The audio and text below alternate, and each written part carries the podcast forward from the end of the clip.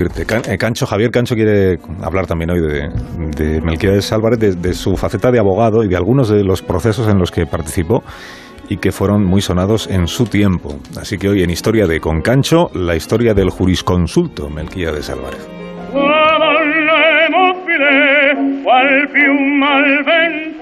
Esta grabación se hizo hace 100 años. Es la voz de Miguel Fleta en Rigoletto.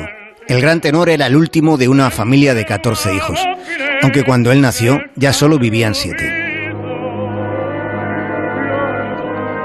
Antes de ser el número uno, Fleta debutó en el Teatro Comunale Giuseppe Verdi de Trieste. Lo hizo interpretando a Paolo il Velo. Durante los años 20 recorrió todos los grandes escenarios de la ópera. En 1926, dirigido por el maestro Toscanini, protagonizó el estreno en la Scala en Milán de Turandot de Giacomo Puccini el gran Puccini sentía entusiasmo por Fleta. Y tenemos un fragmento de aquel instante.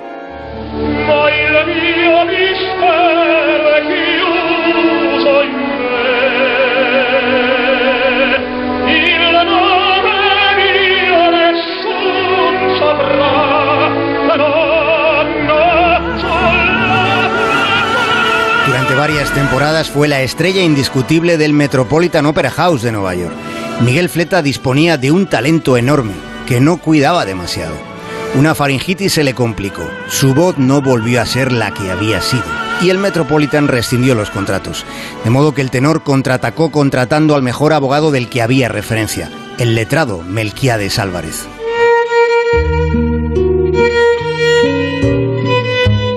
Melquiades Álvarez también se ocupó del crimen de Mazarete Dos peones de obra encontraron un cadáver en la carretera que salía de un lejano pueblo de Guadalajara.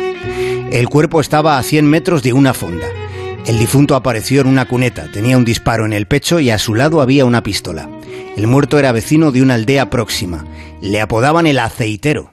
El día anterior lo había pasado en Mazarete vendiendo aceite y huevos y recibiendo la negativa de una muchacha de la que se había enamorado. Su última noche transcurrió en la posada próxima al lugar donde se hizo el hallazgo. Un cabo de la Guardia Civil escribió el informe que se remitió al juzgado. Y en el reverso de la hoja con membrete oficial acusó implícitamente a uno de los más ricos de la comarca. Pero a las pocas horas se apresó a los dos obreros que se habían topado con el cuerpo.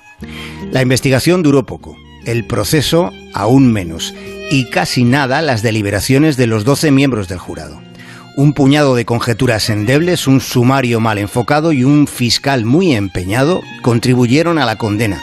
La sentencia fue pena de muerte. Melquiades Álvarez finalmente consiguió, después de un recurso de casación ante el Tribunal Supremo, logró que los dos inocentes recuperaran la libertad después de haber pasado cinco años en la cárcel. Más de uno en Onda Cero. Edison y las mentes más brillantes del siglo XIX no solo relegaron las velas a los encuentros más románticos, también hicieron que lo que te vamos a decir no tenga